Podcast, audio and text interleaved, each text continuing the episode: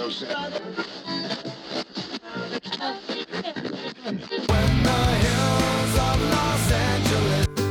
Angeles, I'm most Hollywood nights. She goes to California, oh, California. California. What you say about Los Angeles? LA got the people saying.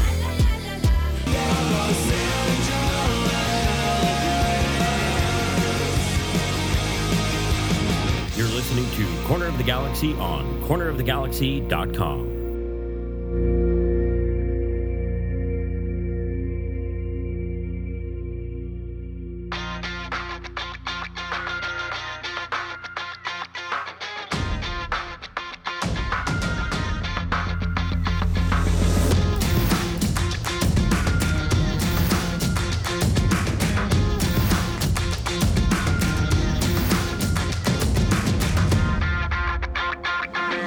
Welcome to Corner of the Galaxy, the show that talks 100% LA Galaxy soccer. We're glad you could join us. Now it's time to sit back and relax as your hosts navigate through the twisting, turning, but never boring world of the five time MLS Cup champion LA Galaxy. Hello, everybody, and welcome to Corner of the Galaxy on cornerofthegalaxy.com. I'm your host, Josh Guesman. Getting you ready for a big game coming up against Charlotte this weekend. It is going to be a Memorial Day weekend, uh, maybe a long weekend. Hopefully, it'll be short in terms of good news and long in terms of celebrations for the LA Galaxy. We're going to get you over the LA Galaxy's win in the Open Cup over LAFC. Galaxy yet to play MLS competition in the Open Cup. We're going to talk about that and, and how that all goes. We got stats, we got a whole bunch of other fun things. Uh, we're glad we're back, all that fun stuff, and uh, helping me through this one. He's back again, glad to have him. Is Eric the Portuguese Hammer Vieira. Eric, how's it going, buddy? We're back for more. We won in El Trafico. Everyone's feeling healthy. We're playing good Charlotte. You know, we got we got the good vibes going. So all, all the good times are happening. So They've- glad we're back. You know, yeah, I know you missed Monday's show, so Yeah. I'm just kind of jumping right in the mix here. No, no, I, I understand. I understand. No, I, I mean it's it's one of those. Is is are the LA Galaxy having their Efrain Alvarez moment? This is this is the, this is Their their one- this is their their- time. This is yeah, their time. This is the It's coming. highlight of the season. This yeah, is big this, time. this is where it is, um, for sure. Uh, yeah, back. Uh, didn't have a show on Monday. Apologize for that. Um, just I listen. First of all, you guys are awesome. Uh, I got so many messages. I mean, Eric texted me as soon as I said there was no show. I like that I have put together a a, a schedule of which if I something doesn't happen, like if a podcast doesn't happen, that something must be really wrong in order for that to ha- happen. Yeah, wellness checks were definitely in order. If, if the yeah. podcast doesn't fly, like let's get let's get the you know Yeah. uh, the squad cars you know flying in. Yeah, I never have to worry about dying in my room uh, and and decomposing slowly in my house. Somebody, one of you guys will call the call and be like, "There's been no It's a- podcast. you guys don't Yeah, understand. There's been no podcast." Yeah, worst case scenario, it's Monday night because then you have Tuesday, Wednesday, Thursday. But yeah, you, you're you're probably in good shape. Yeah, yeah. That got really dark right there. Yeah, I was gonna say after Thursday, it could be a whole weekend. You're right. Yeah. We would Thursday, Friday, Saturday, Sunday. That that might be you know. Hopefully, it's not during the summer. Um, no, the uh, so so what had happened on Thursday night? We all remember that uh, my wife was out of town and I was watching my son, and so he climbed in my arms. I think for the last 10, 15 minutes of the show. Yeah, he was our our, our wingman, our third co-host. He was, he was, and so he was hanging out there for a little bit. So uh, I was like, okay, he just misses mom, you know, the whole deal. So after that, uh, we put him to bed, and then he woke up, and the, you know, a couple hours later, he had a fever of like 102, 103. I was like, oh wow, this is this is interesting, and so.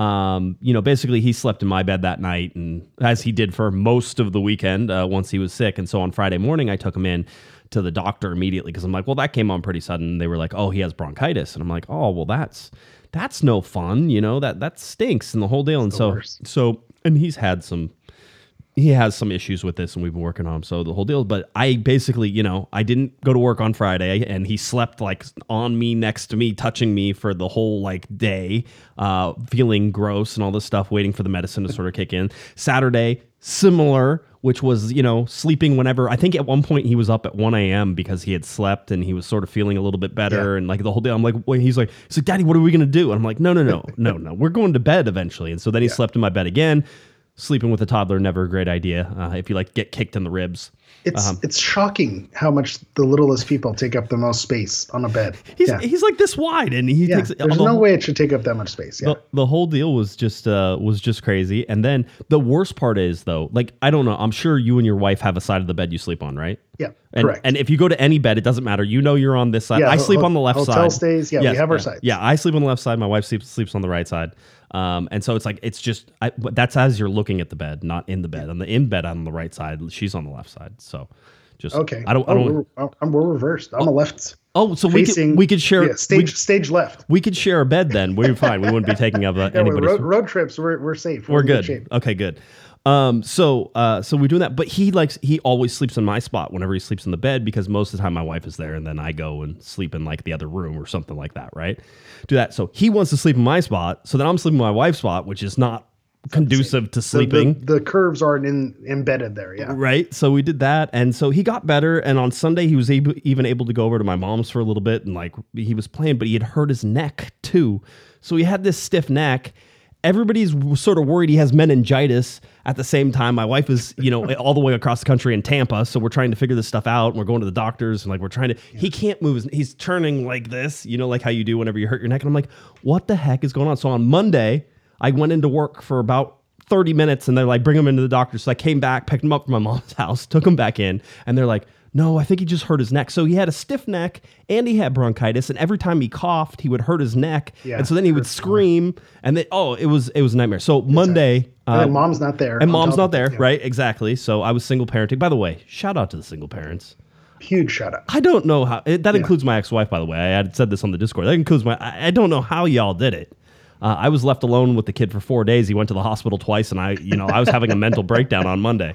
So say that's a fun phone call with the wife too. I've been there when you know my wife's traveled. It's like, you know, the the house is still technically all together in one piece, but yeah, some things did go awry. yeah, yeah, it was it was great. So, uh, but anyway, he was he's fine. He's mending. He's feeling better. He's at he's been at school this whole uh, on Tuesday, Wednesday. Thursday. So he's he's back.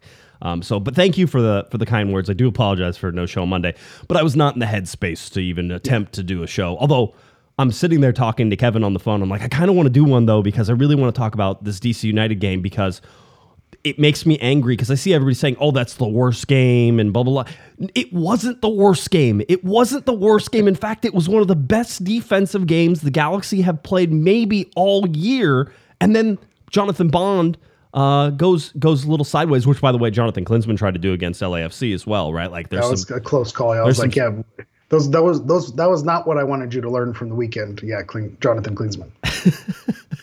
By the way, Living Color says, uh, "Damn, Josh been married twice and I can't get a girl. I know. It's who who would have guessed. Uh, it do be like that. Yeah. Two is enough.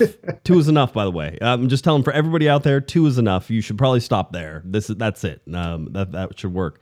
Um, but uh, yeah, I thought I thought the defensive performance with Jalen Neal uh, playing against Benteke. I thought that Caceres playing there against him. I thought they were blanketing him. I thought they were keeping him. I mean, DC United wasn't in the game. It was a it was a lot of nothing, and I agree with that. Like there was It was not kind of like those those little xG ch- chances that we always talk about that the Yep. Galaxy aren't really attacking. We saw a lot of that. Correct. It, uh, and again, this is where sometimes I feel like I make a really terrible co-host because like I don't give you the opposite, you know, yin, yin to your yang because I'm with you. I saw I didn't see a bad team for the first 70 minutes, but I saw a really really bad team for the last 20 minutes, and and it, it was on Bond, and I, I'm glad that he owned up to it in the press conference. He said, "Hey, that was my mistake. We were playing really well." I made those mistakes, and then everything just unra- That was the breaking point where everything unraveled. And I don't know if that's you know a mental thing or or whatever happens after that. It obviously was a mental thing because we saw how well they played in, in the first seventy. But it was almost like a reverse Galaxy performance that we've seen this season, where they make the early mistakes and then they grow into the game and then look dangerous as the game goes on. This was they looked dangerous and had you know a solid performance, and then it all it all fell apart. And I think that's why you saw the reactions. Yeah, people I get it. I guess this it. was the worst game because th- that last 20 minutes was about as bad as a lot of 20 minutes as you could play. Well, and apparently Vanney was asked about it afterwards in the press conference. I didn't get to go to the press conference. I was still in, in peak Jake. I got to t- tweet some of the game while I was watching it, and then uh, then it was take care of Jake times that type of thing. Um, but you know, watching that DC game, and and then apparently people were calling you know the players out, and they're saying, oh well, you know they didn't even try. I'm like, I saw you know, Caceres laying his body on the line. I saw Neal laying his body. I saw a defense that was committed to keeping a zero. Um, and then Bond screwed it up. And listen, this team is so fragile. It's not the sign of a healthy team, by the way, how Yeah, fragile. true. And this was true last year, too, thing. right? Yeah.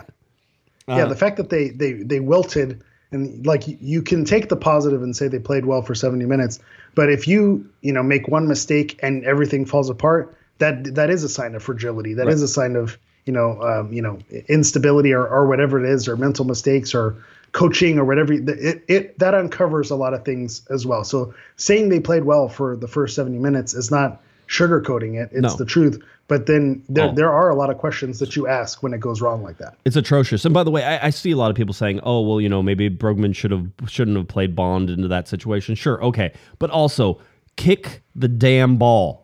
All right, and that goes with Jonathan Klinsmann in the LAFC game as well. Both of those goalkeepers had a chance to clear the ball whenever it got to them. One time, clear it, take it, get it out of the way. You don't have to be fancy. You don't have to do anything. Just get it out. And even Greg Vanney said afterwards, he was like, "We've talked about this. We've talked exactly about that. That sometimes when you're in the back and you're playing there, that you just have to clear the ball. That you just have to take care of business and clear it out." The I understand the want uh, to play it out of the back, but that is not always the solution. And and uh, I know a lot of people. Uh, somebody brought up. They said, "Well, look, both goalkeepers did it basically in two games. In the in two games, um, in, in the last two games. So it must be a coaching thing." No coach is going to tell you to sit, tell a goalkeeper to sit there and say, "Hey, play with the ball in your box and and see what happens." They want to play out of the back. That's a philosophy. But you also know sometimes you should just kick the ball, and that's what those guys should have done in both of those cases. Bond got punished, and and Klinsmann didn't. that that's the nuances of the game and being a professional because I, I I'll I'll jump on the counterpoint of that. Uh, Here I will be the yin to your yang there on where because you saw it twice, it obviously is a coaching decision and you could tell that the team has been coached up and probably yelled at during a practice or during a game or at a halftime on more than one occasion. We can't just give away possession. Like we need to build up out of the back. Just kicking it without purpose, like that's that's not what we should be doing. So that is ringing in the back of those goalkeepers' heads, possibly that you know, my coach has yelled at me for just blasting the ball. I'm going to try to build it out of possession. I've seen some defenders in front of me, you know, with good feet kind of get out of sticky situations. Why can't I do the same thing? So I, I, I see the argument of this being a coaching thing. You saw it a lot with Greg Berhalter in the U.S. national team when they were early on in his tenure. And uh, I, I think it was Zach Steffen got a, got a lot of grief for making some mistakes in the back, very similar to the mistakes Bond made. And that's that is a coaching uh, you know, issue or whatever you want to call it because they have been coached up to do so. But where your soccer IQ is and where you make your money as a professional is knowing the difference. Right, right. And and Matt says, clear it to what winger? No, no, no. I don't care if it goes 20 rows deep into the st- I don't care if you give up a dang corner kick in some cases. Anything is better than being caught in possession as a goalkeeper. L- listen, you can dance and you can get away with it a couple times and you always can, but that means you're going to get caught a couple times. this is better safe than sorry. And the Galaxy are not a good enough team to not play better safe than sorry soccer, especially in those positions. So, Yeah, You- you're better off kicking, kicking, giving away possession, and you know, booting at 40 yards, and then someone makes a spectacular play, makes a 40 yard run, and you know, puts it in the back of the net. If they jam it down your throat, hey, you deal with it. Right. But get, the, when you make the mistake and you look foolish, that's that looks 10 times worse. it, it looks it looks really bad and uh, again that's like just sort of a brief on the on the DC game is that that bottom line is you you don't score any goals right on the road um, I think they're at 595 minutes now is is the is the uh, amount of goals that they have scored they scored one on the road it was in like the 35th minute of the first game against Dallas they've now gone 595 minutes without scoring a goal uh, That was so long ago. I I saw the last You Galaxy saw road the- goal y- like in person. You did. and I haven't seen the Galaxy play in months. I know, and that's that's a problem. Um, you know, just looking at, at all of these things and, and sort of how it is. I, I brought up the stats. It's stats that I want to talk about more. But the LA Galaxy have been shut out in six of their seven, I believe, road games that they've had. Almost basically, um, you know, half of the games that they've played six times out of thirteen, they've been shut out.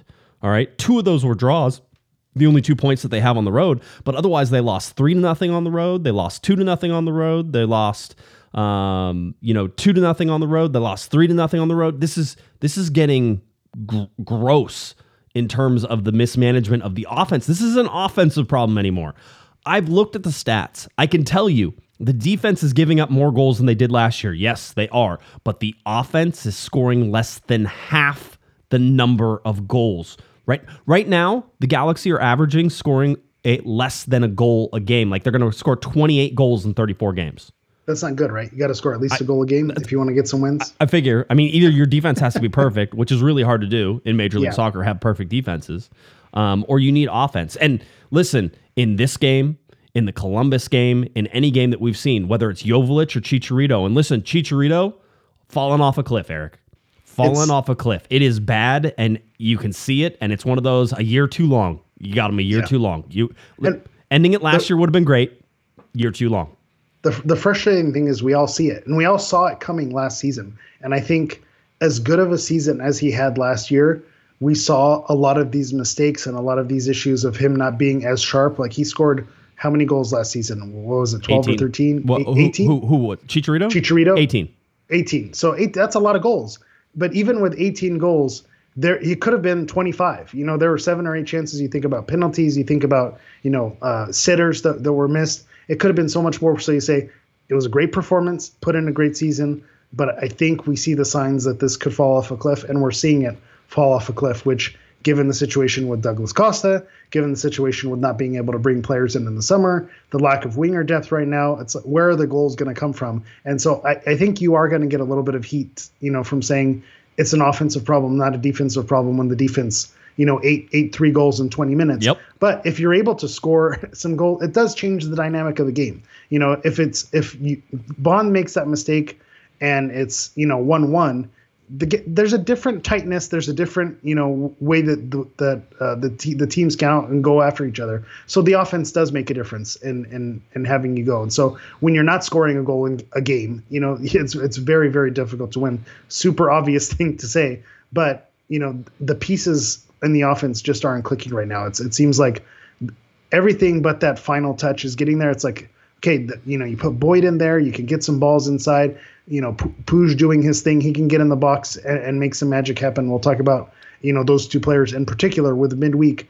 You know, those pieces can be there, but that finishing touch isn't isn't isn't there. And I think Dejan Joveljic also needs to wear some of that as well with the amount of games that he started, and he had his goal off the bench and. uh um, you know, l- last week um, to make that work. But that that's that's the one highlight. That's his, his speaking of Efrain Alvarez right. moments. That's his one moment of the season. He needs to step up and do a little bit more as well. Uh, five dollar super chat from Raphael. My favorite pod experience is a live COG. Second favorite is a recorded COG. I'm saving this one for later tonight. Thanks as always, guys. Uh, Raphael, we that's, appreciate it. That's very nice. I like it. I was gonna say, you know, you, you watch it live and you listen to it. You know, I, I think that there's something to be said. You're you're you're one of the real ones, Raphael. Appreciate you. Uh, Hetmat's asked me if I've been lifting. Uh, I've been lifting a kid. That's about it. I, I, I that, that, counts. That's weights. My my workout routine is not. It's just these shirts. I, I should say these are these are nice shirts. They give me a good look. But yeah, Josh has put on. As we say at the train club, I have a little bit of a boiler on the front there. Uh, so you know. Gotta uh, love. Yeah, gotta love the train puns. Yeah. yeah. that's right. That's right. Uh, so anyway, um, but no, I, I mean, to me, it's the offense. It's an offensive problem. That's what's going to continue to be. Now, we go into U.S. Open Cup. So here we go, whole thing. This is El Trafico. There was a lot of talk about L- uh, LAFC rotating players. The LA Galaxy, we're pretty sure we're going to come out with an A team. Uh, I joked about it at the beginning, but the LA Galaxy have not faced MLS competition in U.S. Open Cup. Seattle rotated with their kids. LAFC rotated with their kids. Galaxy win 2 0. Um, good. That's the only thing you can do, right? but, are you supposed to be upset about that? Right. I saw people that were upset about it because right. there were a lot of shaky moments in the first half but you see this a lot in U.S. Open Cup and and exhibitions in particular when you play either a college team or a lower lower level team. The lower level team can hang with a professional team for about a half. Right. So that was about on track. They they they gave it to the Galaxy for about a half, but over the course of 90 minutes, the talent is going to show out, and that's exactly what happened. They wore them down and they put them away. So you you can I could understand the frustration with you know having teenagers or academy players or wherever you want to cl- MLS Next Pro, I guess, mm-hmm. is what you would classify the majority of, of, those players and say, man, they, they really made the Gal- Galaxy look shaky. But at the end of the day, you took care of business. In whether and this is your crosstown rival, so it did have a little bit of the luster missing because not the marquee players for LAFC weren't even on the bench. But whether it's an A team, a B team, an academy team, uh, you're playing FIFA, you're playing checkers, Connect Four, Uno, Candyland. You want to beat your rivals. It doesn't Right. matter what it is. So you, you have to be happy about it. Yeah, I, I mean, I always take this from from my time playing and and and sort of my understanding of how things. I always loved playing a man down, and I think I've talked about this on the podcast. I love playing a man down. I love being the underdog. There's no pressure, and the the decision making is taken away from you as well. It's play 100% because that's the only way you're going to beat whoever you're playing, right? You're down a man, you know that it's just go, go, go, go, go, go, go, and you don't get to stop. And if you get scored on, that's when it ends, right? That's when it stops. Um, and even then, sometimes it doesn't, right? Especially if you're playing full strength and you're just the underdog team. It's like we have the easiest job in the world. It is so easy to be motivated as an underdog. It is so much harder to be motivated as a team that's supposed to win. The Galaxy had all the pressure on them going to LAFC. If they would have lost, they would be the laughing stocks of the league even more, right? And of course, LAFC fans would have. I mean, they probably would have taken out an ad and you know at, at the stadium at Dignity Health Sports Park to remind the Galaxy that they lost to a bunch of teenagers, right? So uh, we saw it in Seattle, and I think you pointed out we saw it against Seattle. Um, a- and I even said, I got. By the way, I'm tooting my own horn. I nailed some of these predictions on this. I said. I nailed the DC prediction. Yeah, you- way, 3-0 loss. you got no that. one. No one tweeted me when they when I get it right. No, no, no, no. They don't- they only give it the whole, whole thing. Um, no, I mean, you know, I, I- I nailed this, which was Edwards started in that game, and you know, we can talk a little bit about the starting lineup on that. But Edwards started in that game. Edwards is nothing but frenetic energy, and it's not predictable. It doesn't fit into a system. It can be dangerous sometimes because it's unpredictable, um, but it can also be dangerous in the ter- in terms of how you defend on the counters and how everything else happens. So putting him on the right side probably not the best idea either maybe he's better on the left hand side we can we can argue all those things i'm just telling you that anytime raheem edwards has been on the field for the la galaxy especially this season it's been unpredictable in terms of what he's going to do and how he's going to do it and it doesn't seem to play within the system that they're trying to do so there was nothing created the entire first half and I, I'll, I'll say it. You know, LAFC probably should have scored two or three Yeah. times in that first half. They sh- they should have been up. Now they didn't. Um, and we've talked about Klinsmann's blunders on the day, but we should also point out that he had several outstanding made- saves. Yeah, he made up for it because he definitely had the blunder, but he he had some huge double saves and just you know kind of standing on his head for the majority of the night. Uh, back to your Edwards point, why I, I think I like him as a winger, and this is you know a backhanded compliment, is because when he has the responsibilities of a defender, when he loses the ball, you you're you're exposed and you make it happen. At least when he's a midfielder, you know that guy loves to just you know try to take a guy on, but he loves slamming that ball into the other team's shin guards. Like and so the, when that ball goes away, at least you have the defensive cover. So uh, that's saying someone, and I'm someone who kind of likes Edwards, and I, I like him as a winger, and especially considering where we're at right now in our roster depth, I think he brings something to the team. But you're right in terms of being able to create something out of nothing. That is that is not what he does. You know, if he's able to get in space and whip across him when he's open, great. But he that's not what we're seeing a lot out of him. So the the halftime changes were were needed, and you saw a huge difference. Yeah, I, I sort of theorized that Boyd could come in and sort of stretch things out, and not only stretch things out, he had a wonder goal. Great take. Um, I'd love to see him hit a couple of those more in MLS play. Just he's he's like right on the borderline of starting to find some room, and I think maybe really coming into his own. So uh, Tyler Boyd was a was a good addition there. Um, and I you know watching Ricky Puig run through three or four guys. I don't care if they're 19; they're all trying to get the ball right. That's what's happening. Yeah. He slalomed him and came in, and then he celebrated like he's never celebrated before. he brought out the Messi celebration. He was like, "This is a this is a you know an El Trafico. It Yeah. doesn't matter who you roll out here. I'm in front of 3252. There's all the people who have been harassing me for the whole game. Let me show you. By the way." Zero issues with it. So do not care. Yeah. Um, the fact that Chiellini even like decided to get involved with that and He calling created a narrative. he, yeah. he and gr- cool. Um, the, Yeah. the old guy's not playing much, and he didn't play in this game. And this is a choice by LAFC made. LAFC had a week between this game and their title game. I understand them prioritizing the title game. I understand them not weren't wanting to worry about injuries or anything else, especially in a game against the LA Galaxy. It's a difficult game, but that's a choice that they made. And so I don't care what happens in terms of the score line. Whoever wins wins, that type of thing, but they made a choice. It's not important to them and they decided to play it. By the way, LAFC fans decided it wasn't important either because nobody mm. showed up to that game. That stadium was empty. They said there were 16,000 people there. There's no way there were 16,000 people there. Wh- which is part of my argument. If it doesn't matter to you, then you should be happy you lost and you don't have to worry about U.S. Open Cup. I think there were years when the Galaxy were contending, we were actually begging for them to get eliminated from U.S. Open Right. Cup because Yep. we didn't want a congested schedule. So I understand that perspective. So you can't be as mad when these things happen. To your point about um, you know the team getting up for it, you know, from the uh, uh, rivalry perspective on the other side. If you're one of those kids, this is your chance. You're playing against starters. This is your chance to make a name for yourself, to get on the you know regular MLS game day roster. Like so, of course they were going to give it everything, and and you saw that in the beginning. But then in the second half, you also saw what happens when you're not quite Uh, you know, ready for prime time and from the bright lights, Right. and that's exactly what happened. And in defense of Ricky, here's you didn't have a problem with it. I don't think you're going to find any, a lot of Galaxy fans who had a problem with it. I think the only thing is they maybe felt like it was over the top. It was you know against kids. Maybe he could have toned it down. But when Ricky Puig arrived, I could guarantee you that it was explained to him that LAFC are our rivals and it's the equivalent to what Barcelona Madrid is in Spain because that's where he's coming from. Right. So that's how you explain it to him. Like this is what that rivalry is. So from his culture and his environment, from what he's used to, you will punt an infant if they are in the wrong colors. Like that is Right. that is what you do. So like I was mentioning, checkers, academy, U12, it doesn't matter. So he didn't care. This is my rival. I'm going to stick it to you. I'm going to rub it in your fans' face. If that's that's what a rivalry is in his culture, and that's what was explained to him, and he acted accordingly. So it is what it is. And someone like Chiellini, you know, who- who's been playing as long as he has, should understand that dynamic of it as Oh, well. he does. But he but. He doesn't but- care.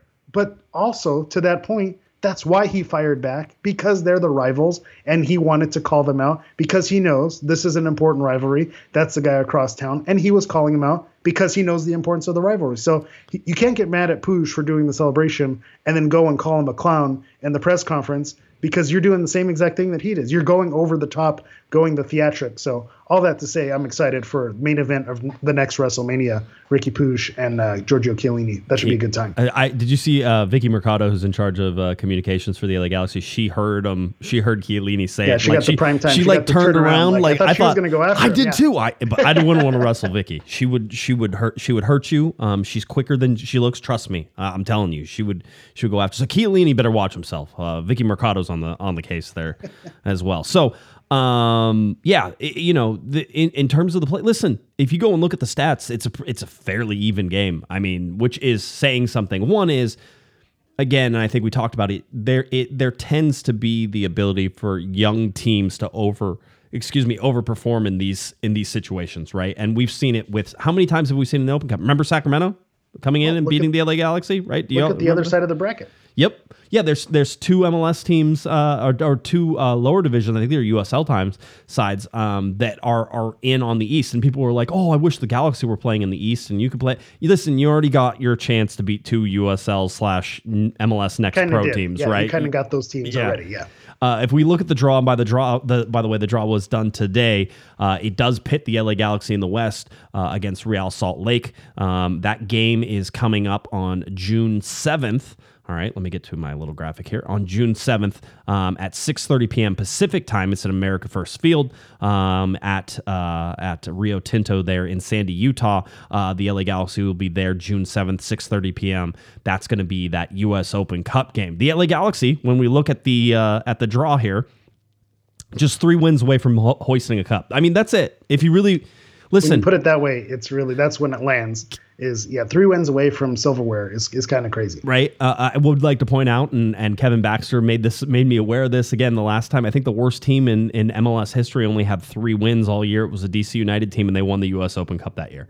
All right, It kind of works out that way. I, sometimes those are the teams that take it home. You you know, that's it's it's sometimes the ball just bounces that way. Yep, absolutely. Um, so on the other side, uh, or on the same side as the LA Galaxy, is Chicago and Houston Dynamo. I believe there's another draw after this that will still determine who has home, and then it's like home. All they'll draw for the next two games. Uh, so should the LA Galaxy advance past Real Salt Lake, there'll be another draw to see who hosts for this game and then the next game and then the final, right? So there's a chance the LA Galaxy could host if they get past Real Salt Lake in either of these next two games. So keep that in mind you're looking Chicago Fire and Houston Dynamo. That, so the winner of the LA Galaxy Real Salt Lake game play against Chicago Fire Houston Dynamo. Uh, you go to the other side of the bracket. We talked about the young teams. Uh, FC Cincinnati. Uh, doing well in league, doing well in U.S. Open Cup. Uh, they're going to get to go up against Pittsburgh, um, and then I think Pittsburgh just beat the Crew um, at uh, at the stadium that sits right on the river uh, in Pittsburgh. It's gorgeous. It's like one of the cool spots, and they had a whole bunch of people there.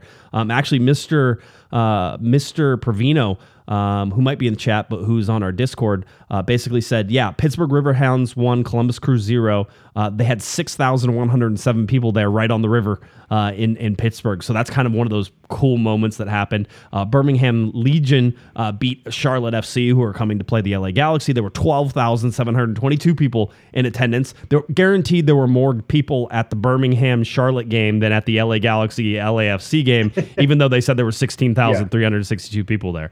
Um, those were those were uh, fans who wanted to be there during that time. And can we also just take a quick moment to appreciate the Pittsburgh Riverhounds and the Birmingham Legion?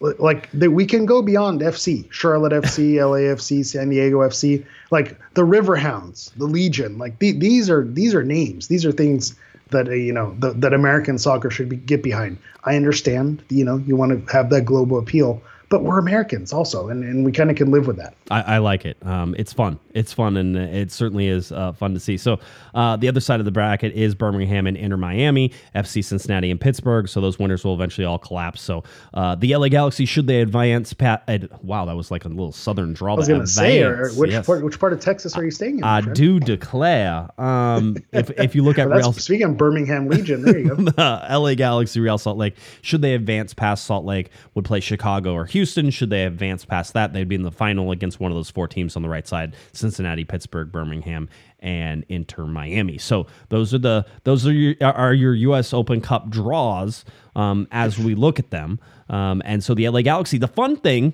I guess it's fun. We'll call it fun. The fun thing for the LA Galaxy when we look at the schedule here is that the Galaxy will host Charlotte coming up on Saturday night. Wednesday night, they're in Salt Lake playing an MLS game uh, at America First Field. 6:30 p.m. is your kickoff time for that one. That's a Wednesday game. So Salt Lake versus LA Galaxy in Salt Lake. A week later, it's Salt Lake versus LA Galaxy in the Open Cup. But it's a week. Salt Lake has a game over the weekend. The LA Galaxy do not. Yeah, it's a good thing. That's a definitely a fortunate balance for the Galaxy. It's a fo- even even when you realize there's some things that go against them, which is having to go to altitude and having to play Real Salt Lake on the bounciest field in all of Major League Soccer, and it's it's going to be a lot of work. But RSL it's has also, to play a game in between, and it's also going to be the second time. So whatever you know nuances and little bounces on the field, or you know patches of grass, you're going to be familiar with it uh, and so I think you're, you're going to be better the second time around than the first time around. And to your point about, you know, three more wins and, and they have a chance at hardware. If you look at, at this bracket, Real Salt Lake, you know, I don't, doesn't strike a lot of fear. Chicago Fire, Houston Dynamo, you know, am I going to worry about those teams? If, you know, you have two, you know, division, uh, lower division teams. Are, are those going to scare you in a final? FC Cincinnati, Inter Miami. Cincinnati is probably the team that scares me the most out of the bracket. Right. But you you have to like your chances against any one of these final uh, eight that are here. Um, but let's see, they're, they're, everybody's there's been a murder. Yes, we're, we're, we're now going into all of oh, our all of our little knives out. Yes, yeah. that's right. There's been a murder. Um, let's see. uh, so so yeah. Here's the other thing is, and I'm going to tell you. Do you want to know the key to the LA Galaxy winning winning a U.S. Open? Yeah, uh, a U.S. Open Cup. This is a key. All right. This is and this this is true. Um, the LA Galaxy will win the U.S. Open Cup. They, uh, they have to get past Real Salt Lake. This is a road game. They have to get past Real Salt Lake. They, okay, they have to beat Salt, they, Real Salt Lake if they want to win. Okay, right, yep, I'm, I'm on board go. so far. Um, and then their draws for the next two games are to host both of them. If they host both okay. of those, there's a good chance they there's a very good chance they win that US. It really does come down to a coin flip a lot of times whenever you're talking US Open Cup. The team that hosts the most games usually ends up winning, which is why Seattle was so prominent in the early years of the U.S. Open Cup because they always wanted to host every single game. When some teams were like, "We don't want to host because it costs us too much money, and you know we don't we don't want to do that." And, and to that point, traveling from west to east is also the trickier of the the two way travels if you're going to do it, at least in in my opinion. So if you have to go to Houston or Chicago, that's going to be trickier. Right. Or if you have to go to Cincinnati or or, or Miami in particular, th- that's going to be a little bit harder on the travel schedule, especially when you start looking at Yeah. uh, where these go- games are going to land in August and in September, where the schedule is really going to be compacted towards the end of the year with the league's cut break. Here's the other thing. Now, I see a lot of people talking about, hey, the LA Galaxy should just go and stay in Salt Lake. And my answer to that is no, no, no, no, no, no, no. You go in last minute, you play your MLS game. As soon as that game is over, you come out and you get back. Why? RSL is at altitude. All right. Now, great thing is we have some really awesome people in our Discord that talk about this all the time. But I can also I can give you some of this ha- having uh, a done some physiology studies uh, with altitude and the effects of that. Whenever I was doing uh, my airline management degree at Arizona State, um, we had an altitude chamber, and then we also know how altitude affects people like traveling over distances. the The key is that unless you can get there two or three weeks ahead of time that there is no chance at acclimatizing because your body actually goes it's the worst like for the first i think the one day is fine but then whenever you get into two day two through it starts to like seven or eight it's where it's really hard to acclimatize. And then if you stay longer than that you can you can start to acclimatize but it takes like two or three weeks to really get acclimatized to the to the altitude so absolutely not you get on the plane you get there as late as possible because your body doesn't realize it's at altitude and it doesn't affect it and then you run back real quick and get back down so that way your body didn't realize you were at altitude Yeah. The, um, you, you saw the, the U.S. national team used to do this a lot when they had to go into Azteca. They would try to fly in as late as possible to try to just get in and get out. And then usually in the second half is where you kind of uh, had it fall apart. Yeah, it's it, it's so, so yeah. You get in, you get out, you go back. The travel is worth it. Staying at, at a lower altitude is worth it. It's where you can try to get the most advantage from doing these back to back games. And again, RSL plays that weekend, so the Galaxy have that weekend off, which means a team, a team. You don't have to rest. You probably don't have to rotate that much. So and time home with your family, days off. Like that, there's something to be said to enjoying that as opposed to being stuck on the road. You know, playing uh, you know Nintendo Switch with Ricky Puig. So I'm sure I'm sure it's tons of fun. But having the R and R in between that is probably a little bit better. Yeah. Um, by the way, the stream. Uh, so we've tri- finally figured out the stream problem. We have a couple other super chats too, but yeah, Yeah, well, hit on that. Yeah, well, I I want to talk about the stream and just the stream has been. And by this was Logan. Logan gave us a five dollar super chat. Says, "Can we talk about how bad the stream was?" Um, it was really bad on Paramount Plus. That was the problem. If you went directly Correct. to CBS Sports, you were able to pick it up. And finally, that's what I had to do. But it was not a small problem because I can usually track where people are on Twitter and I get to see the complaints and I see all the stuff. It was a large problem. It Yeah. was horrible, Eric. It was horrible. and, and I think part of it is like you said because it was Paramount Plus, and Paramount Plus is the marquee streamer of all of the options because they have the Champions League, and a lot of people who are are diehards who are set up to watch soccer do so through Paramount Plus. So I think that's why you saw the majority of people going in through that scenario, and that's why they ran into it.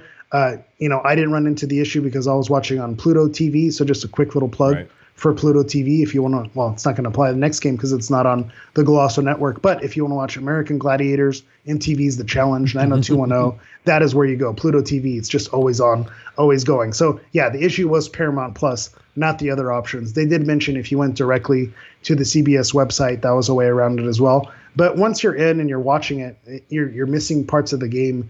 It, it really is unfortunate. You talk about wanting to grow the game and, and all these different things people are giving Apple a lot of flack for some of the decisions that they made and how they're kind of presenting the league right now. But the stream's always working. I'll give that. works. That has not been an issue. There, there have not. There have been some minor glitches here and there, but in terms of like it just being a complete, you know, S show throughout, Apple TV has not let us down in that regard. So you got to give them credit, um, you know, for for being able to at least put a watchable product out on the field. Uh, $20 super chat from Scott. Uh, Scott says, I will be dragging myself to the game. I wish the team would fight as hard as I am. Scott, uh, always thinking about you, bud. Thank you for the super chat. We appreciate it. And uh, yeah, I mean, you know, they want some they want some motivation, Eric. Have Scott give them the give them the pep give talk them the before pep the game. talk. Yeah, so so enjoy the game, Scott, and hopefully that they'll they'll fight out there for you. I have a good feeling about this weekend. We'll get to our predictions later, but hopefully they'll fight just as hard and stay strong. Scott, we appreciate you. Yeah, I, I mean the other parts that I think we missed about the LAFC game as well is Ricky Puig did miss a penalty kick, right? Uh, that happened.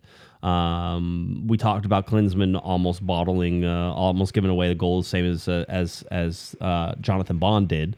So there was that in that. Overall, I don't think you should take that much from the game. It's it was a win. That's what you needed to do. Turn the page. You're feeling go. good. Yeah, it makes you feel good heading into the weekend. It's yeah. fine. Um, and it's a, a palate cleanse to wipe away the the nasty taste of the DC loss. It's like okay, th- it's not all doom and gloom. It makes you feel a little bit better. Uh, I, I, should point out that uh, Jonathan Tannenwald, who keeps an eye on all of the network TV things that are going, is that Warner Brothers and Discovery sublicensed all of the U.S. Open Cup finals to CBS. So it's on the Goloso uh, network.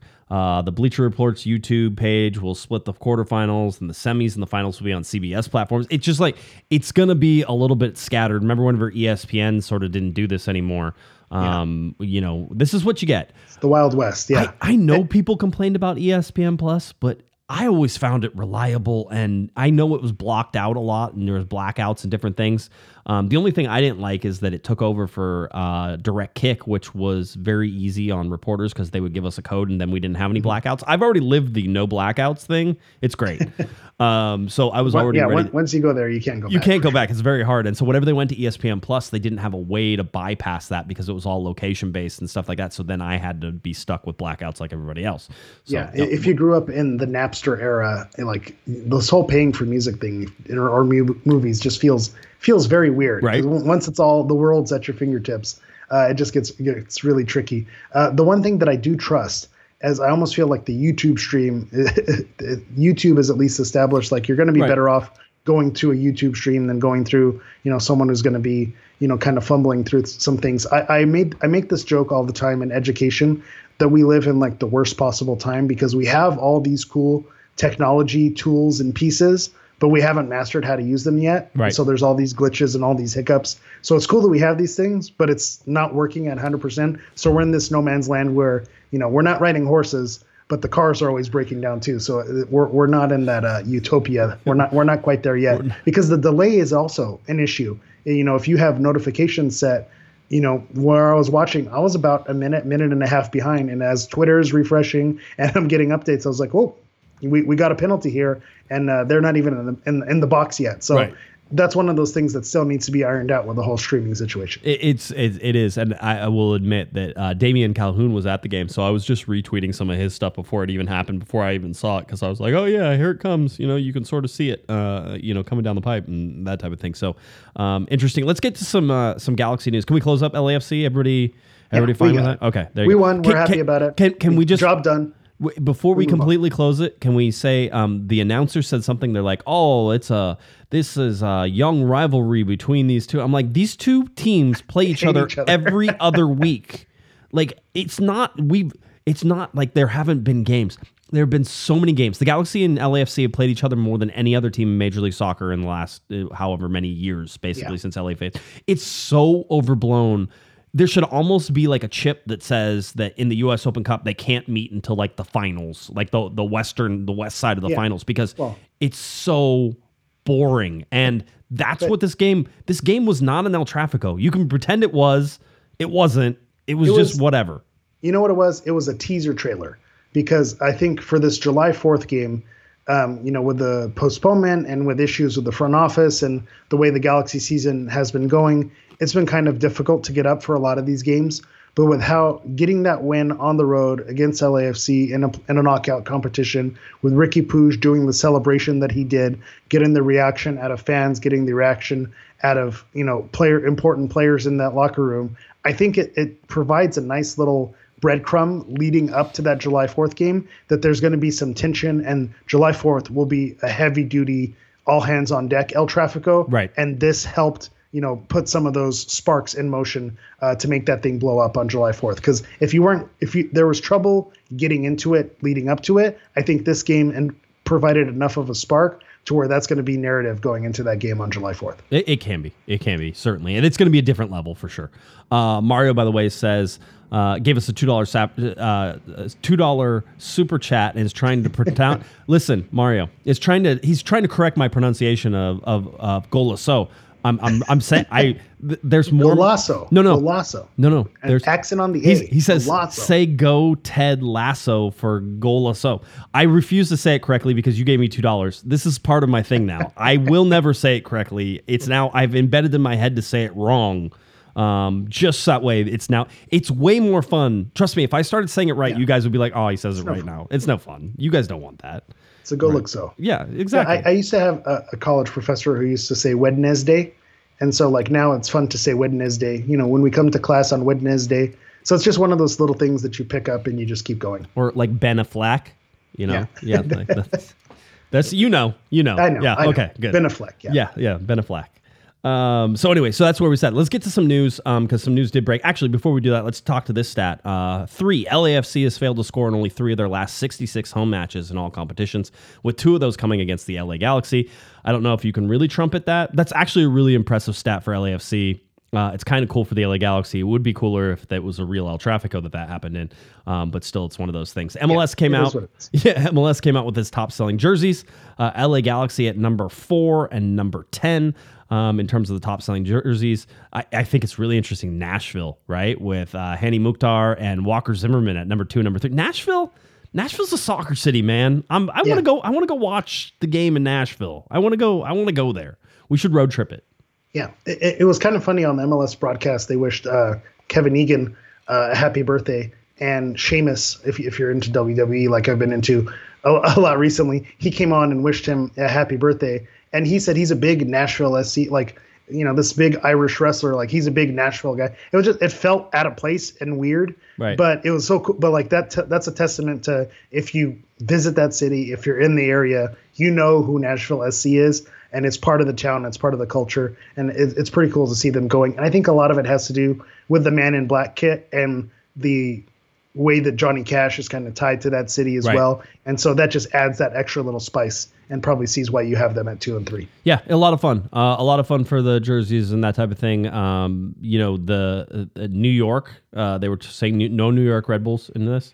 Um, no New York, no New York City players in this either in the top That's twenty-five. also interesting, yeah. right? So um, that's a big market that you don't have, and that's not sort of trending there. Um, Miami with Josef Martinez, right? But Josef Martinez is a, is a recent addition to to Miami, so that's interesting.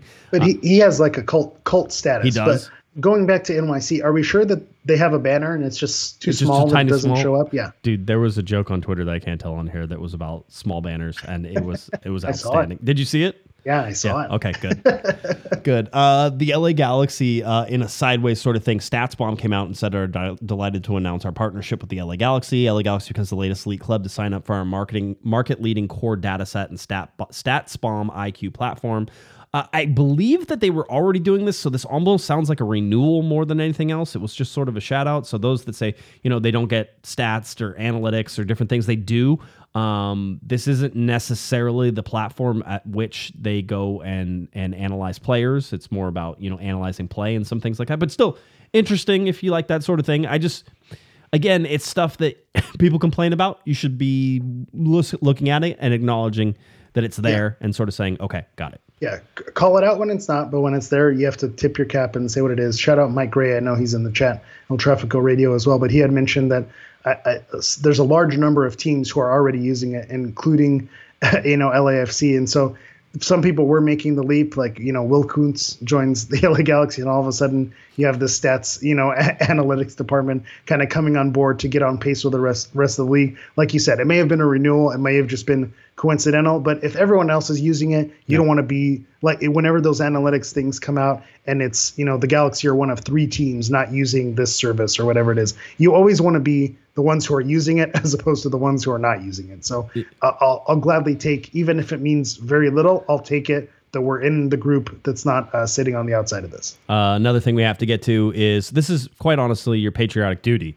uh, is Yeah. to go and vote for uh, Cosmo as the We need your uh, votes. at, at- to be nominated into the Mascot Hall of Fame. MLS tweeted it out. First ever MLS mascot to be nominated into the Mascot Hall of Fame, the iconic Cosmo. Um, so yeah, go vote. You can vote as many times as you want. I mean, get your spam email account that you only like share with like uh, you know the the companies that you don't want them to, to send you stuff, and it's in your junk mail all the time. So give them that email address and vote for him as well. Uh, this is about stuffing the ballot box. This isn't about anything other than that. So uh, vote Cosmo for uh, for the mascot and get him in there. All right. Yeah, don't fight fair. Yeah, we, that's we, right. we, we will do everything we can to get Cosmo uh, into the Hall of Fame here. So you know, we, we, we gotta we gotta root for Cosmo, the the great and wonderful and powerful Cosmo. You know, do, do what you got to do to make sure you get those votes. Uh, DP minutes, whenever we look at it, 50.9% right now for the LA Galaxy in terms of the total available minutes versus the minutes played by designated players.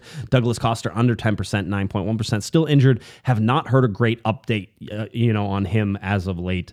Um, also been busy doing some other stuff. Javier Hernandez has played just over 51.5% of the total available minutes. Ricky Puig uh, over some of those. Here's the here's the interesting thing. I went and sort of again looked at all these and said, okay, so in 2023, the LA Galaxy are right around 60. Uh, excuse me, this is the wrong chart. I didn't want that one. I wanted the different one. I was gonna say, well, that's That- that's not what I did my homework on. Yeah. Whose homework is this? That's right. No, I have the chart and I looked at it and I said, you know, this year's a lot like 2018, um, where 50.7% of the available minutes were were played by uh, LA Galaxy designated players. Now, one of those was because I believe Romain Alessandrini got hurt towards the end of the season as well, and so that sort of trashed it. And then Giovanni Dos Santos paid 26.9% of the total available minutes. But here's the thing: in 2018, which I think we undervalued this, is, team. Yeah, this is the difference. Yeah, those so your your designated players were Giovanni Dos Santos, Jonathan Dos Santos, and Romain Alessandrini, who played 50.7% of the total available minutes. But if you added in Ola Kamara, who was a TAM player, and Zlatan Ibrahimovic, who was a TAM player, 63.5% of the total available minutes. How that team not not win something? That's that's a ridiculous team. That was a sh- yeah. That's unfortunate. The, the the way that panned out. Obviously, we, we know how that one ended, but that is the huge difference right there. Where is this season's you know Zlatan or Ola Kamara? You know, obviously Zlatan that may have been like a once in a lifetime you know crack that you get at a player like that. But usually you have someone like we had last season with Ricky Puig, who's that outsider, that TAM level player who's contributing, putting balls in the back of net, and we don't have that guy right now, and and that's really where the Galaxy are hurting. Unfortunately, this is par for the course.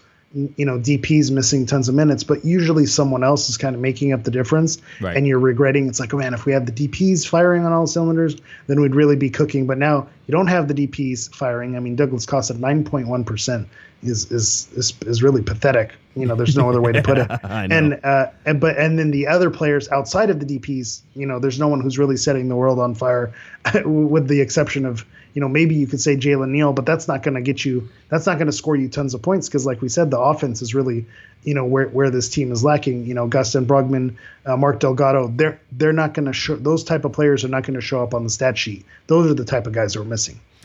Uh, let's see. I wanted to get to one more stat that I had, and then we'll sort of close that out. I did want to bring this one up. This is goals for, goals against, right? And so we look at this chart and we sort of sit there. Now, games played 13, the rest are 34. 2020 was a predicted through 34 games, even though they only played 22 because of COVID. Everything else is actual goals, right? So in 2018, they actually scored 66 goals and had 64 against. It comes out to a whole number because they're projected through 34 games. When you play 34 games, it's what it is at the end of the season, right? So we can sort of look at this. So if we look at 2022, the LA Galaxy scored 58 goals right? Their their goals against was 51, so they finished at plus 7 in 2022. Through 13 games, if we project it out over 34, the LA Galaxy are going to score 26.2 goals, 58 to 26.2. 51 goals against in 2022 and 60.2. Yes, we've talked about the increase. It's there, but there's a nine goal increase in goals against, and there's a what 26, 27, 28, 30 goal, That's a huge chasm. 32 goal difference right now between 2022 and 2023. There's a stat out there that says that the LA Galaxy ha- are, are have the largest gap in expected goals and expected and actual goals, right? And especially expected assists and expected actual assists. Um, so they're even generating chances, and we've seen this. We've seen chances missed whenever they have them, but we've also seen little ticky tacky little XGs that we've talked about some more, Yeah. where they just shoot 17 Well- times from outside the box and it equals one. You know, Yeah, and the chat shouted out Tyler Boyd is this our outside of the DP, you know level player who we're going to hang our hat on. He seems to be the one. If the Galaxy are going to have success, it's going to be when Tyler Boyd Boyd is cooking. But to your point, his goals so far have all been you know golazos or golasos, all, all from outside the, the box. These rockets against LAFC. So uh, you know we need him to start getting in the box a little bit more. Or if he just wants to keep banging him in from there, we're okay with that as well. Uh, by the way, class trends. Yes, absolutely. That was the joke, and yeah. that was it. Was it, you're gonna have, go have to read the live chat well, during this, and, and yeah, you're gonna have that. to read the live chat, and then if you're gonna follow class trends on Twitter, you also have to proceed with caution because that's you know that's a dangerous that's, that's a dangerous game if you're to play it. That's that's not safe for work all the time. I'm just telling you. Um, I would tell you these standings on everything, but the LA Galaxy are last in the West and last in the entire league. So I, I'm pretty sure you knew that, but I just wanted to make sure that everybody understood where that was. And we've already talked about the schedule a little bit uh, Charlotte coming, which we'll talk about here in a second, um, and then Salt Lake uh, on Wednesday. That's the MLS game, and then uh, the next game after that would be in June, and it's the Open Cup game for the LA Galaxy. All right, so that's sort of where it is, and then the LA Galaxy go on the road June 11th, and then June 21st they're back home against Sporting Kansas City, and June 24th um, Colorado. So a light June um, in there with a bye coming up for the LA Galaxy as well. All right. So, so can, can, we touch back on the standings just very, very quickly here? Which would you want to talk about? West, West, Western. West, Western okay, yes, go for it. Yeah, just that it's now starting to separate and look bleak. Up until this point, we you know we were saying, oh, you know, two game run and maybe they're in the mix. Now with a seven point differential between where they're at and possibly getting in the playoffs, this is where you can start to lose a lot of ground and lose that hope. Given the form that the team has had, do you expect them to go three games unbeaten? and so now, do you want them to get two wins and a draw? Can you bank on this team to to get that streak happening? Right. So you know, six points, uh, you could talk yourself into it. Once you start getting into that seven, nine points, th- that that distance starts to get away from you very quickly. And so I they do need to get some MLS points, even though you know uh, Charlotte is an Eastern Conference foe, and that's a right. little bit different. But but you have you have to get points at home if you can. Um, I, I would like to point out that uh, there is there is still hope for the season. I just like to point out there is one. If we look at this chart, um, and I believe it was the 2012 team. Uh, the 2012 team was, I think, three points better than the LA Galaxy at this point. I can actually go look it up because I have that chart as well. Let's go to let's go to 2012. 2012 had 11, yeah, uh, so two points. So 2012 team was two points better than the than this team right now through 13 games, and they yeah, won an MLS Cup the 2012 team with Landon Donovan, yes. Robbie Keane, yes. and David Beckham. Yes, that one. oh, okay. okay. Yeah, I mean, yeah, they, just, they also coming that out as well. Also coming off of a Supporter Shield and MLS Cup in 2011. Yes, that team. I'm just okay. saying it's not unreachable. Now, it's a lot harder, certainly, with all the teams that are there now as well. But it's just there is historical precedence that says that a team around this time that was an LA Galaxy team ended up winning an MLS Cup. I'm not saying that's what's going to happen, but I'm saying it is possible. Okay. Yeah, a, a, young center back, you know, making a, a strong impression, an Omar Gonzalez right. type guy. Yeah, okay, okay, maybe right. you could talk me into it. All right, good. I'll just I'll just keep going. Uh, the LA Galaxy announced obviously Pride Night coming up on Char- uh, against Charlotte on Saturday, May 27th. Robbie Rogers even put out a little video today saying he wasn't going to be there, but he was always excited for Pride Night. He actually scored a goal on Pride Night. That was a fun. That was a fun. That was one of the best. That was one of the better memories of, of Pride Night was Robbie getting a goal. Uh, uh, that was that was really an awesome moment. Uh, we got a lot of stuff going on. Uh, the Pride pregame party. We're going to talk about that here in a second. Uh, Pride night full display with the stadium decorated in rainbow colors via Goalsnet. Uh, LA Galaxy Foundation will be auctioning off those pre-match jerseys. By the way, this year's Pride jersey is crap, but um, I still support the cause, so I'm, I'm okay. I don't like them. They're, and it's and it's league wide. It's not something like you can sit there and go, oh, the LA Galaxy are bad. No, it's league wide. It's it's just it just wasn't. Well, you have you have yours on, right? This is I have. Well, this is this is my favorite one that they've released to date is, is this one, but with pride this is you know with the flag and everything that it goes into this is your opportunity to, to go loud and, and, i don't know if we have a screenshot of, of the jersey but this year because no the base is white, right, and it's just on the sleeves, it yeah. loses it, and that's part of why I almost have a hard time with LA Galaxy jerseys with their home colors being white. It just, you know, it, it washes. It's very hard to get a white jersey correct and have it look good. So this is your chance to be bold, go with a lot of colors, and it, it just it it's not all the way there. And I think the Galaxy are hampered by, or the MLS is hampered by their own success because their Pride jersey have been one of their best jerseys probably the last five years consistently. Every Pride jersey has just knocked it out of the park. So, you know, they're allowed to have an off year. It happens, you know, to the best of us. I, I, I agree with that. Um, all right, here's what's happening. There's a Pride pregame party.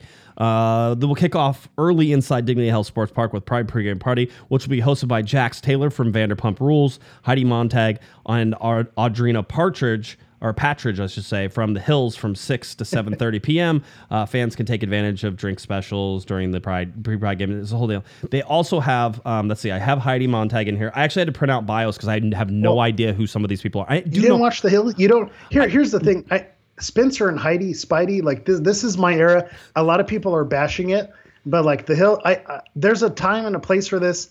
It doesn't feel like Pride Night was the, the right night to bring you know this out like maybe southern california night like orange county night or or something to make that connection um, but that's that's where it feels like a miss and i was talking to you this you know off air or, right. via text it seemed like they they picked shows that are popular in the gay community or the lgbt community but they didn't get like the answer is robbie rogers robbie rogers every year right. should be the host the mc right. like you know, this is this is it should be Robbie Rogers every year, but it just seems like to go after you know Heidi and and Audrina and Jax, you know, from, from sadly I, I do know this one Van, Vanderpump Rules, right? You know, like it just seems like it's a miss, right? Uh, but and I see a lot of people, you know, who, who are posting about it.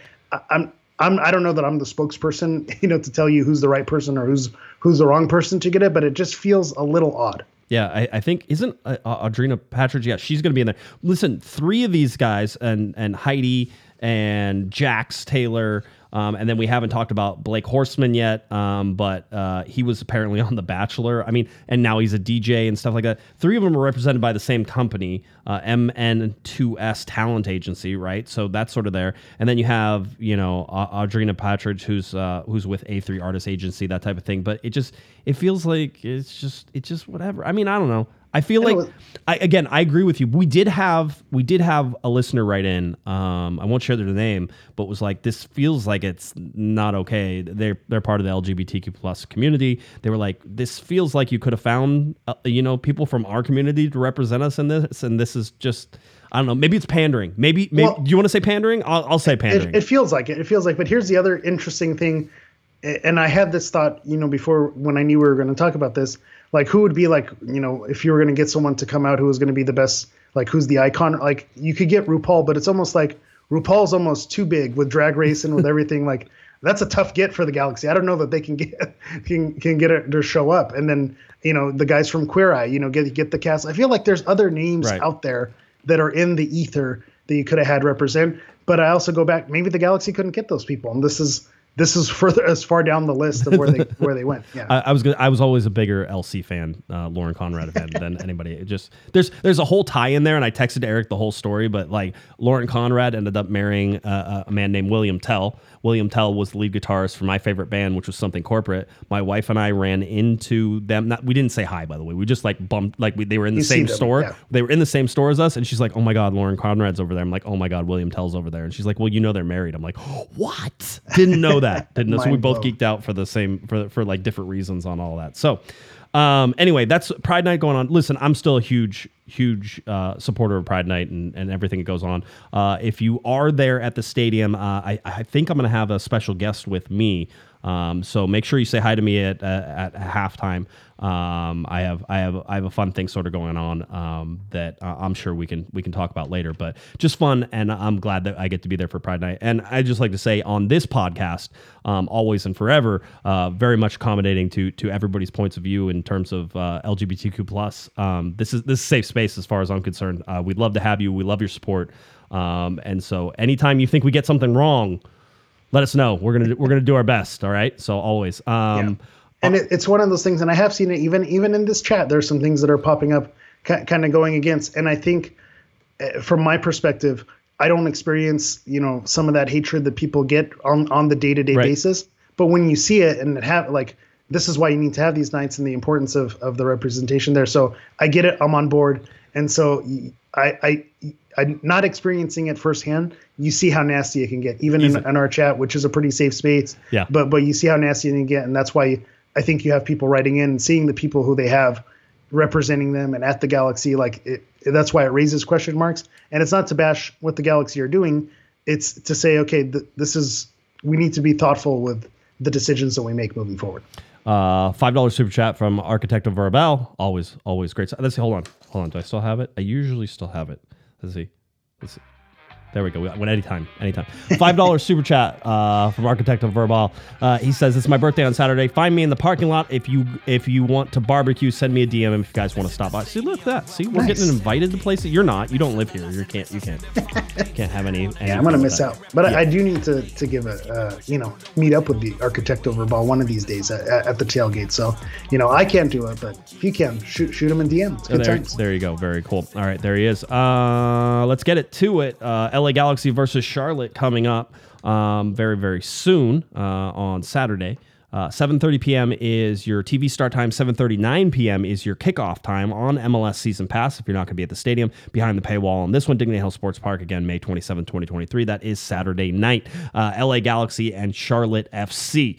Uh, Eric, are you prepared for for this one? I, I y- yes, no. You know, do you want to say today, no? I'm going to give an excuse, and I know it's not yes. one that the people like to hear. but Excuse. It, it's No. it's it's the it was the kids' first day of summer today, and they were they were bored out of their minds because they had to be at home and watch their devices all day, and I had to entertain them and cook for them and and and spin plates and all these different things. So I do not have an uh, uh, a, a great preview for you this week, and it's really a missed opportunity because you mentioned Good, Charlotte, Charlotte, yes. and I was like that would have been a great opportunity to sneak all those different pieces in there. Lifestyle Oh, well. So- of the rich and the famous. That's what we, we were singing that beforehand. Um, a good one.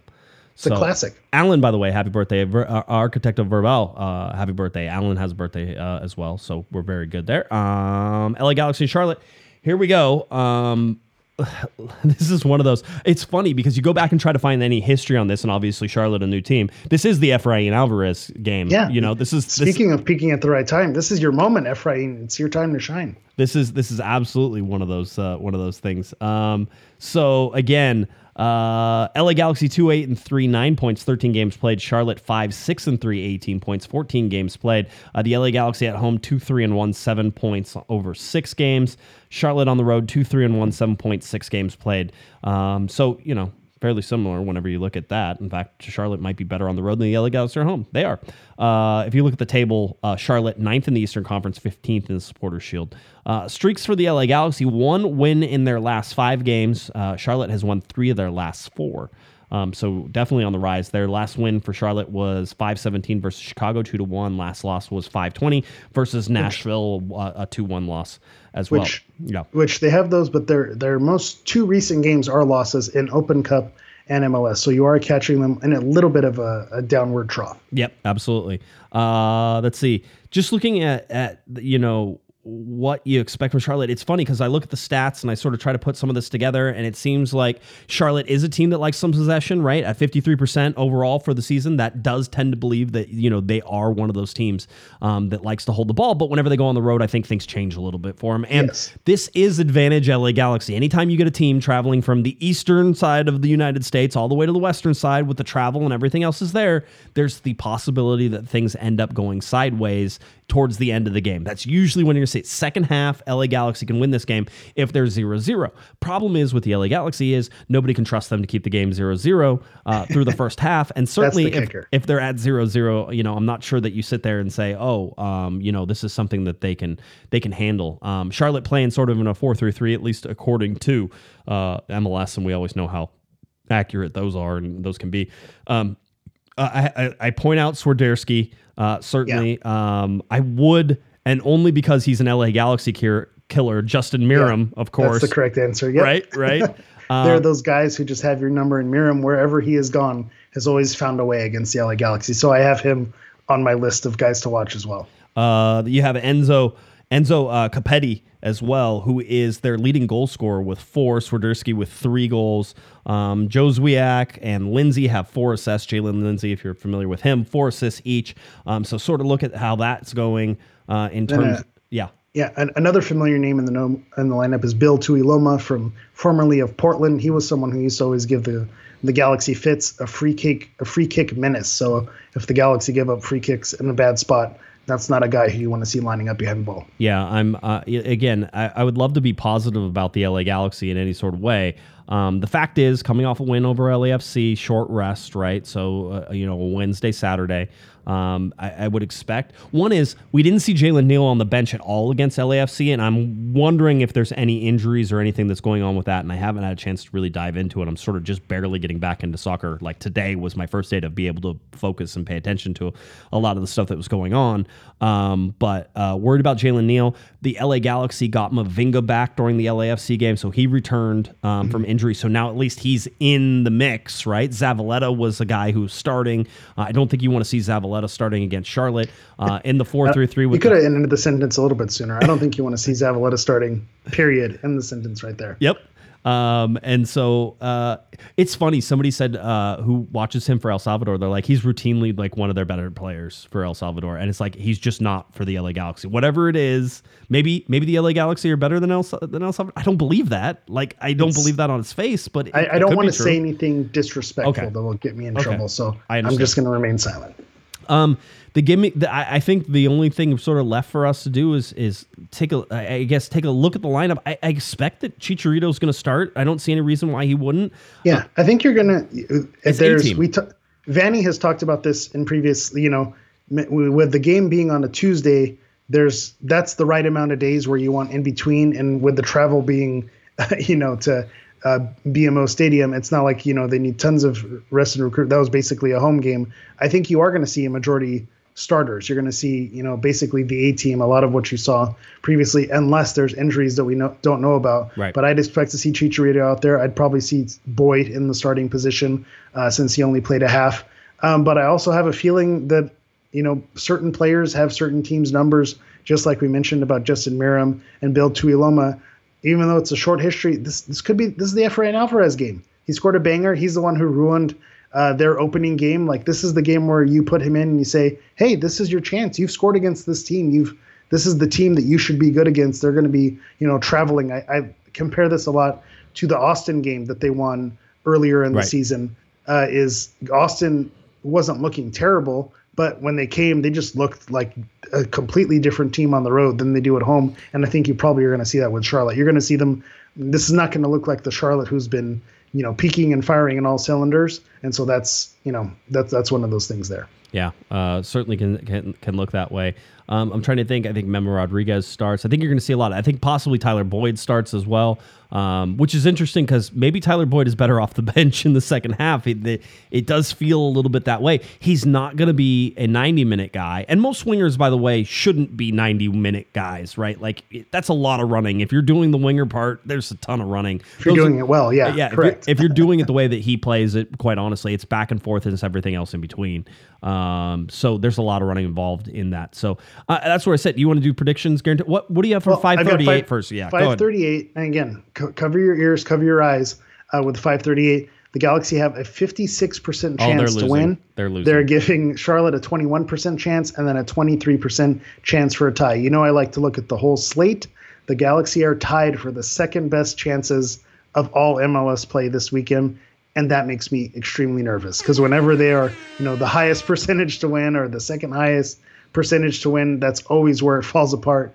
Uh, so it makes me a little bit nervous that they're this highly regarded. The only one that has a higher percentage is Minnesota, um, with a 57% chance to win over Real Salt Lake. So uh, again, makes me nervous. But I will say, 538 starting to trend in the right direction. Last week, 15 out of 27. Okay. That includes all the midweek action. So 55% hey, that's you know, it's not terrible. If right. you're in Vegas, you take that. So they're starting to kind of trend in the right direction. Uh, 538, but still basically a coin flip. So you know, take it for what you will. But 56% chance. Where you want to look is Bovada, the odds. Galaxy minus 135. Charlotte plus 340. So they're they're money, they money on Charlotte. It, it, feels like the Galaxy are heavy favorites, unless you really hate the LA Galaxy, which some people you know really want to accelerate the Klein out process and want to root for Charlotte. There's money to be made there, but I feel like this is uh, you know the Galaxy are going to possibly get back, back on track. you don't game. bet it feels this. Right. It feels right. You don't bet this game, right? This is one that no. you don't bet because really the money is on Charlotte to to upset. And while yeah. the Galaxy have been atrocious, fairly atrocious this year in a lot of different ways, you would expect that in this particular situation,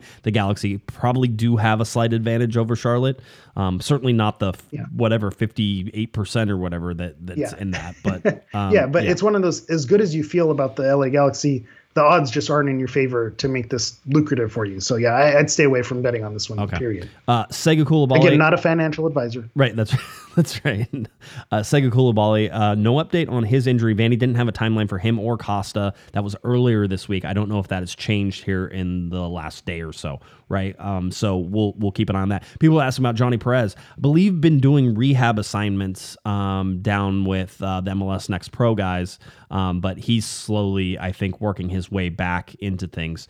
Um. So yeah, We'll, we'll yeah, speaking of playing the kids, that's a guy I'd like to see. I know, get right? Some, get some minutes on the wing. You know, Yeah. create create some havoc. That's definitely someone uh, who's who's going to get his chance once he gets healthy. Um, Galaxy and Charlotte only played each other once. That's it. It was it- again. It was Efrain Alvarez with the wonder goal. Um, it was his moment. So do you? So does he get minutes in this game? Like, do you absolutely he you does. play him right? I think he does. And so that that getting into predictions, guaranteed be, guaranteed, to be, wrong, yes. predictions. Uh, I'm going 2-0 LA Galaxy win, and I'm calling my shot with Ephraim Magic. He gets a goal in this game. Um, I'm gonna go two one. Galaxy lose. Two one. Wow, Galaxy lose. bold, Yeah, bold. They just All right, you got Adam. They- Logan Logan is in the chat. He's right there with you. Yep, two one. Oh, good job, Logan. All right, you and me, we're on the same page. Although that scares me because a lot of things that you say I completely disagree with. So that's okay too. Now you're Uh, feeling worse. Yeah, now now I don't like it at all. I want to change it. Can I change it? No, I already locked it in. It was locked in. I pushed the button. It was locked in. So, um, yeah, Efra scores the LA Galaxy's one goal. By the way, I was just gonna say, coming off the bench. Yeah, in- that'd be funny. In the 75th minute, down two nothing. Uh, Efrain Alvarez scores one from about 73 yards out. He's just it's just gonna be a wonder little dipper over the top. Goalkeeper's gonna be out of his box for some reason. Crazy stuff. Um, I- I'm interested to see if anything has changed with the Galaxy. I think it's it, it's it, you can't trust them to say that anything has changed, and so now I'm interested to see if something did change, um, because now they're gonna have to prove it, right? It's not none of this is like, oh, good, you won a game. Great, congratulations! You won it against teenagers. You know, Seattle didn't give them the bump that they wanted. Really, It- well, LAFC didn't give them the bump that they're winning games, but they're not against competition where you would sit there and say, "Oh yeah, absolutely." The, their best win of the season so far, I think, for me, has been San Jose. San Jose was a good team that came in and played absolutely horrible, and I think the Galaxy did that to them. Um, so I want to see if the Galaxy can do that to Charlotte. Show a horrible Charlotte team that we know is actually pretty good, right? have that- them have them come in and have them shut them down, and then uh, we can reassess afterwards. Yeah, that, that's what you're surprising me that on a horrible Charlotte team. This is the type of team where they don't have the names that jump off the roster, but this Right. is like a lunchbox team. Right. Just a lot of MLS professional soccer players that I think sometimes when you look across the league, you look for sexy signings and DPs and like who's really setting the world on fire. You forget that you need like your Jeff Larentowiczes of the world, your Justin Merams, and your Bill Tuilomas. And Charlotte has those guys, those type of guys. And so I think that this is going to be good competition. You know, you're not going to do it against a bunch of teenagers. Let's do it against some MLS professional soccer players here. I, I was looking at Charlotte's uh, breakdown against Nashville, the, the passing network, and and Nashville just flattened the top of them out. Um, still some width in there, um, but really it looked like clogged up the middle here and pushed everybody sort of back into a receding line. I would imagine Nashville had some possession in that game um, and did a lot of uh, a, a lot of good things because they compressed the midfield diamond almost um, back into itself. So interesting to see. Want to see how the LA Galaxy sort of pull that out. And that. D- oh, here we go. Mr. Provino has a good one, and we can end it on this. He says, uh, "Does the Galaxy get to eight wins for the season? Over or under? Eight wins is your number." That doesn't Where count you. right now? that doesn't. Count. Right count, now they're that- at one? They, I, they have, yeah. it's not great, Bob. They're They- at two. They have two. Austin yeah. and San Jose, they're at Yeah, two. So six more wins over the course of 21 games. Twenty-one games. Uh huh. Six wins, 21 games. I don't think they do. They might. I'm. I, I would. I would go. Eight is a really eight, good eight number. is the right number. Yep. So good job, Mr. Provino. Eight is the right number. It might be exactly eight, but I'd bet under, given the way they're playing. I, nothing is telling me they're going to get more than that. A third of the games. We've gone through a third of the games, and they only got two. So you got two thirds more. so gonna that's going to be four more games. That puts me at six. Yeah. Yeah. Um, yeah, I say they get over it. They're going to catch right. fire. Yeah. Fair I, for, I, I remember I'm the one who just said that they weren't going to beat Charlotte. So And I'm the one that said they were, and I'm going under. Yes, there you this go. This is That's- the one game they're going to win. That's right. Perfect. All right. Under under people are people are taking the over the under. Uh, always good. All right. I think that about it does it. You have anything else you want to get to, or let's wrap it up. No, I think we're good. Enjoy the game on Saturday. Thank you. Yeah, so enjoy for you and your and your special guests. Hope you guys have a great time. Well, I imagine that we absolutely will. All right. Tell people where they can find you. Let's go. All right, you can find me at Hammer EV9 on everything. That's Hammer EV and the number nine on Twitter, Instagram, and TikTok. All right, if you're looking for me on Twitter, it's at Jay Guesman, J G U E S M A N. Of course, at Galaxy Podcast, working on Corner of the Galaxy. Should have that up in the next couple weeks. Uh, there's a whole bunch of bad things that happened, of course, as always. Uh, we'll uh, we'll fix that and get that back up for you. But uh, hopefully, I'll see people out at the game. If you're not at the game, make sure you catch it on TV. LA Galaxy versus Charlotte coming up. MLS Season Pass, Apple TV, May 27th, 7:30 p.m. is your TV time. 7.39 p.m. is your kickoff time. All right, for Eric, the Portuguese Hammer Vieira, I'm Josh Pato Guesman. You've been listening, you've been watching to our little Corner of the Galaxy. Have a great one, everybody. You've been listening to the Corner of the Galaxy podcast on cornerofthegalaxy.com. You can follow the show on Twitter and Instagram at Galaxy Podcast. And be sure to check out and subscribe to iTunes, Stitcher, and Facebook by searching for Corner of the Galaxy.